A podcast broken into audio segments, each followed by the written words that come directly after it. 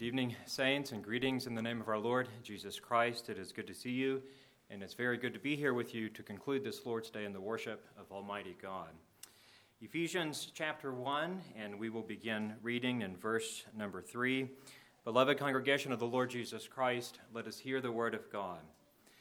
Blessed be the God and Father of our Lord Jesus Christ, who has blessed us in Christ with every spiritual blessing in the heavenly places even as he chose us in him before the foundation of the world, that we should be holy and blameless before him. In love, he predestined us for adoption as sons through Jesus Christ, according to the purpose of his will, to the praise of his glorious grace, with which he has blessed us in the beloved. In him we have redemption through his blood, the forgiveness of our trespasses, according to the riches of his grace which he lavished upon us in all wisdom and insight, making known to us the mystery of his will, according to his purpose, which he set forth in Christ as a plan for the fullness of time, to unite all things in him, things in heaven and things on earth. In him we have obtained an inheritance, having been predestined according to the purpose of him who works all things according to the counsel of his will so that we who were the first to hope in Christ might be to the praise of his glory. In him you also, when you heard the word of truth, the gospel of your salvation, and believed in him, were sealed with the promised Holy Spirit, who is the guarantee of our inheritance until we acquire possession of it to the praise of his glory. Let's pray together.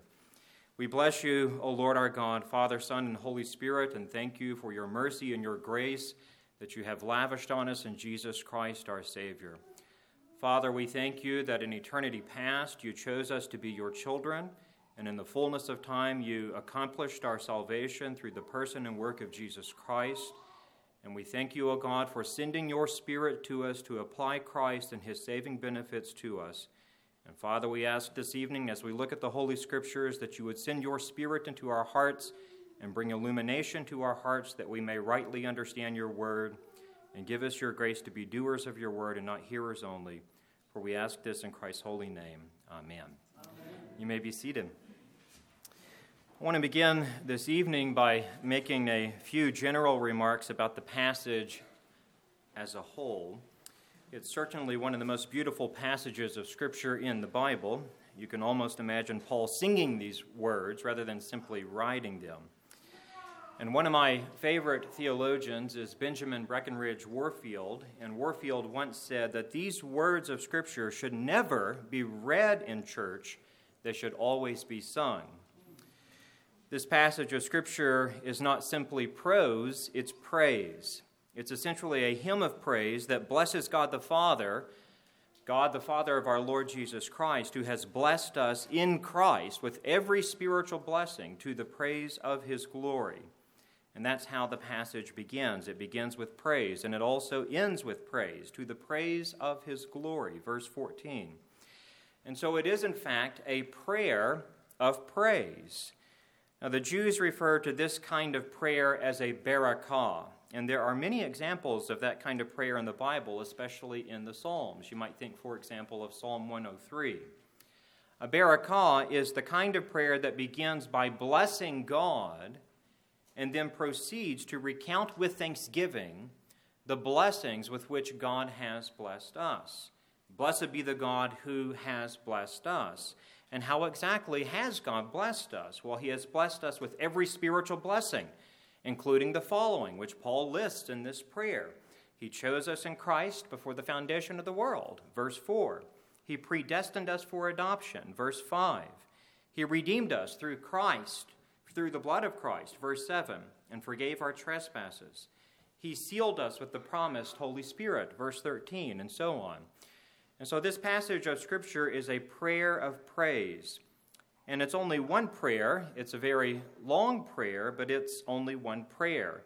And in fact, in the original language, it is only one sentence. It's a very long sentence, a run on sentence, but one sentence. Our English versions divide up this sentence into several sentences to make it easier for us to understand, but in the original, it's only one long sentence. Now, in Paul's day, it was not uncommon to find long sentences like this, but even by ancient standards, it's a very long sentence 202 words in the original language. And so it's as if Paul begins to praise God, and then suddenly he gets caught up in the moment as he begins to list the many wonderful blessings that God has lavished on us in his Son, Jesus Christ, until he simply runs out of breath after proclaiming these 202 words of pure praise, pure doxology. Now, that's why this passage is so beautiful. It is a hymn of praise which blesses the God and Father of our Lord Jesus Christ, who has blessed us beyond measure to the praise of his glorious grace. And so that's why it feels like we should be singing these words rather than simply reading them. It is praise, it is doxology. It's Paul's doxology. The word doxology simply means praise. And we are familiar with the word doxology because we sometimes sing the doxology in church. And if you're familiar with that doxology used in church, you know that it has a Trinitarian reference in it. Praise God from whom all blessings flow. Praise Him, all creatures here below. Praise Him above, ye heavenly host. Praise Father, Son, and Holy Ghost. That's the Trinity. We give our praise to the triune God, Father, Son, and Holy Spirit.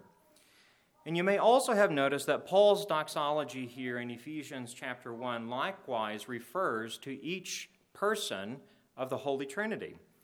In verse 3, he refers to the Father and the Son. Blessed be the God and Father of our Lord Jesus Christ. That's the Father and the Son. And in verse 13, he refers to the Holy Spirit. In him you were sealed with the promised Holy Spirit. And in fact, he also refers to the Holy Spirit at the beginning in verse 3. The word spiritual in verse 3 should be capitalized because it is a reference to the Holy Spirit. God has blessed us with every spiritual blessing in the heavenly places. Now, of course, the word spiritual can be used to mean non physical or immaterial, but that's not the meaning that it has here. What makes the blessings spiritual that Paul's talking about, what makes those blessings spiritual is not that they are non material, but that they are conferred on us by the agency of the Holy Spirit. The Holy Spirit is the one who gives them to us. So the Holy Spirit is the agent who confers the blessings to us by working faith in our hearts and thereby uniting us to the Lord Jesus Christ, in whom all these spiritual blessings are found and freely given to us by God's grace. And so it's in that sense that the blessings are said to be spiritual. They are given, they are conferred by the Holy Spirit. And the context of Ephesians chapter 1 will make that clear as God helping us, we will see in a few minutes. And so the opening words of the prayer refer to the Holy Trinity Father, Son, and Holy Spirit. Blessed be the God and Father of our Lord Jesus Christ, who has blessed us with every spiritual blessing in the heavenly places in Christ Jesus. Now, that's the introduction to the prayer, and that introduction also serves as the topic sentence that introduces the content of what follows in the body of this prayer of praise. The Trinitarian reference in verse 3 provides a Trinitarian framework for the rest of the prayer. The body of the prayer, verses 4 through 14, has three distinct parts. Part 1 is verses 4 through 6, Part 2, verses 7 through 12, and Part 3, verses 13 and 14. And each part highlights the role of each person of the Trinity in the work of salvation. Part 1 highlights the role of the Father, who planned our salvation, quote, before the foundation of the world, verse 4. Part 2 highlights the role of the Son who accomplished our salvation through his blood in the fullness of time. That's verses 7 through 12. And part 3 highlights the role of the Holy Spirit with whom we are sealed until the day of redemption. That's verses 13 and 14. And you'll notice that Paul closes each of these three parts with essentially the same words to the praise of his glory. He re- repeats that three times verse 6, verse 12, and verse 14. Now that's called a seal. It's a short doxology that closes a prayer or that marks off divisions within a long prayer to the praise of his glory. And so the body of the prayer has three distinct parts, with each part focusing on the role of each person of the Trinity in the work of salvation. Paul's prayer is a thoroughly Trinitarian prayer, and Christian worship is thoroughly Trinitarian. It is the worship of the Father in spirit and truth. Worship is a work of the Holy Spirit in the body of Christ to the glory of God the Father. And there's something else that we should notice about these three parts of the prayer. Paul not only moves from the first person of the Trinity, the Father, to the second person of the Trinity, the Son, to the third person of the Trinity, the Holy Spirit, but Paul also advances along historical lines. He begins with what happened in eternity past before the foundation of the world. That's part 1, verses 4 through 6. And from there, he moves forward to what took place in the fullness of time when Christ redeemed us through his blood. That's part 2, verses 7 through 12. And finally, he ends with what happened in the lives of the Ephesians, his original readers, when they heard the gospel of Jesus Christ and believed. That's part 3, verses 13 and 14. And so Paul moves along historical lines. He moves from eternity past to the cross on which Jesus died, and then to the pulpit, we might say, where the gospel of Christ is preached. And those three things are distinct from each other, and they take place at different times, but they are also inseparably connected to each other, and each one is indispensable in bringing us into a state of salvation. Now, I think that's important because, as some of you may know, uh, those who deny the doctrine of election or predestination that Paul covers in this passage of Scripture often raise the objection that if God has eternally predestined our salvation, then the death of Jesus on the cross would be unnecessary and or the preaching of the gospel to the lost would be unnecessary if our salvation has been predetermined, if it has been foreordained by God, then why do we need the cross? And why do we need preaching? Why do we need evangelism? Why do we need missions? And that objection is somehow supposed to prove that the doctrine of eternal election or predestination is untrue, because Scripture clearly teaches that the death of Jesus on the cross was absolutely necessary for our salvation and also that preaching is necessary for our salvation. Romans 10, for example. And if that's the case, then our salvation must not have been predetermined by God. So the argument goes. But Paul doesn't see it that way, does he? He doesn't see it that way at all. Not at all.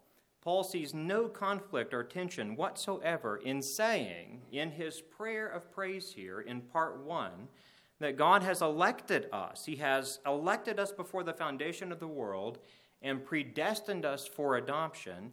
And then saying in part two that the death of Christ on the cross is what accomplished our salvation. And then in part three, saying that it was through the preaching of the gospel that the Ephesians were saved.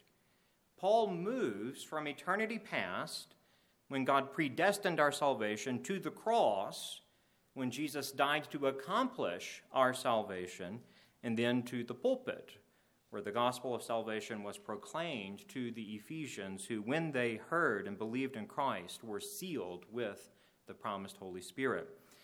And so, all three things you can see are necessary and indispensable in turn in bringing us into a state of salvation. Were it not for God's eternal election, were it not for his eternal predestination, we would not be saved. And were it not for Christ's redeeming blood shed on the cross for us, for the forgiveness of our sins, we could not be saved. And were it not for the power of the Holy Spirit who produces faith in us through the preaching of the gospel of Jesus Christ, we would not be saved.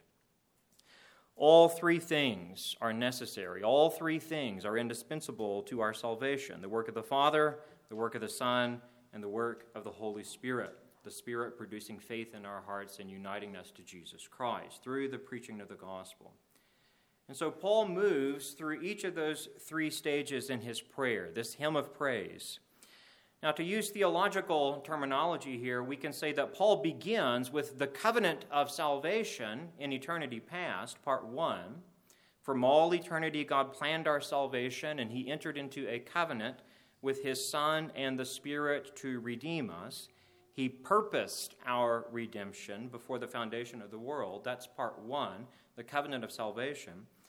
But in part two, he moves to the history of salvation, the Historia Salutis, the history of salvation, when God accomplished our salvation through the redeeming blood of Christ. And then in part three, the final section, he concludes with the order of salvation, the Ordo Salutis, the order of salvation, when the finished work of Christ is applied to the elect by the power of the Holy Spirit. So, first there is redemption purposed, eternity past, redemption accomplished in time, and then redemption applied to us by the Spirit. The purposing of our redemption, the accomplishment of our redemption, and the application of redemption. God has accomplished all of these things. Now, the first two stages are complete. The third stage, the application of salvation, is ongoing. The Holy Spirit continues to apply the saving work of Christ today, and He will continue to do that until the Lord Jesus Christ returns at the end of the world. So, our salvation has been predestined by the Father, accomplished by the Son, and now the Holy Spirit has to apply that salvation to us in order to bring us into a state of salvation. And there you can see the point I was making earlier about verse 3. The word spiritual in verse 3 refers to the Holy Spirit, the agency of the Spirit who actually applies the benefits of the saving work of Christ to us. Blessed be the God and Father of our Lord Jesus Christ, who has blessed us in Christ with every spiritual blessing in the heavenly places. The Spirit is the one who applies the redemption purposed by the Father and accomplished by the Son. Now, there's one more thing I want to point out about this prayer of praise, Paul's doxology. Each part, parts 1, 2, and 3, each part ends with the, the saying, to the praise of his glory, to the praise of his glory, and one time to the praise of his glorious grace. Now, that repeated doxology points up the reason why God has purposed and accomplished and applied salvation to us. God has saved us to the praise of His glory. God has saved us for His own glory. God glorifies Himself in each stage of His work of salvation. His work of salvation, from its purposing to its accomplishment to its application, has all been to the praise of his glory. And with that in mind, it's easy to see that any doctrine of salvation that takes glory away from God by attributing some of the credit for salvation to human beings is altogether contrary to the purpose of salvation, which is to glorify God and Him alone. Salvation is to the glory of God alone, soli Deo Gloria. That's the banner stretched over the whole history of salvation. And that, friends, calls us for an exclusively God centered and God honoring doctrine of salvation. And it also calls us to this it calls us to an exclusively God centered and God honoring life. We are to live to the praise of His glory. The chief end of man is to glorify God and to enjoy Him forever. The chief end of worship is to glorify God. The chief end of preaching is to glorify God. The chief end of prayer is to glorify God. The chief end of life and of everything that we do in life, whatever it is, is to glorify God. So whether you eat or drink or whatever you do, do it all to the glory of God. All of life is to be lived to God's glory. Our every thought, our every act, and our ever, every utterance should serve the glory of God. That's the reason for our existence and for the existence of everything else. God made us and all things for his own glory. And the redemption purchased by or purposed by the Father, accomplished by the Son, and applied by the Holy Spirit restores and perfects that original purpose of creation. That's the reason Paul doesn't merely tell us what God did to save us, he expresses it in a hymn of praise. He expresses it in a doxology to the praise of God's glory. Worship is the most important thing that we do in life. It's the most important thing we do in life. the most important thing you can possibly do in life is worship God. Because everything in life is ordered to that end. Everything in life is ordered to the praise of His glory. Everything has a doxological end. Everything has a serves a doxological purpose. And nothing is more basic to our identity as creatures made in God's image than doxology.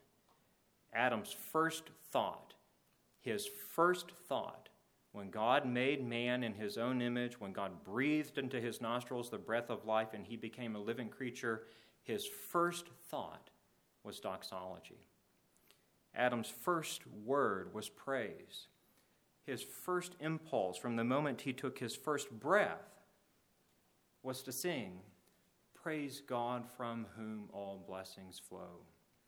So, nothing, friends, is more basic to our identity as image bearing creatures than to ascribe to the Lord glory and praise, to worship Him in the beauty of holiness. And as Christians, as believers, united to the Lord Jesus Christ through spirit gifted faith and recreated in the image of God in Christ Jesus in true knowledge and righteousness and holiness, nothing, absolutely nothing, is more basic to our nature, our renewed nature as a new creation in Christ. Nothing is more basic to our nature than the worship of God.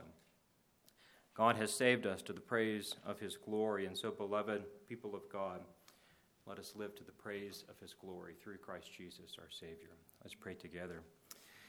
Our God and our Father, we give you praise and thanks for all that you have done for us and accomplished for us and applied to us in and through your Son, Jesus Christ, and by the power of your Spirit. We thank you, O Lord our God, that you have created us in your image and after your likeness that you created us to have fellowship and communion with you, that you revealed yourself to us as our creator and our sustainer, as our consummator. And Father, we give you praise and thanks that you have redeemed us in Jesus Christ and have recreated us in your image and have brought us into fellowship and communion with you in Christ by your Spirit. Lord, we pray that you would give us the grace to serve you and to be faithful worshipers of you to serve you with all of our thoughts and our words and our actions. We pray, Father, that our lives, the whole of our lives, and every part of our lives would be ordered to the praise of your glory. Father, we ask that you would make us faithful servants of you through Jesus Christ, our Lord and Savior, we pray. Amen.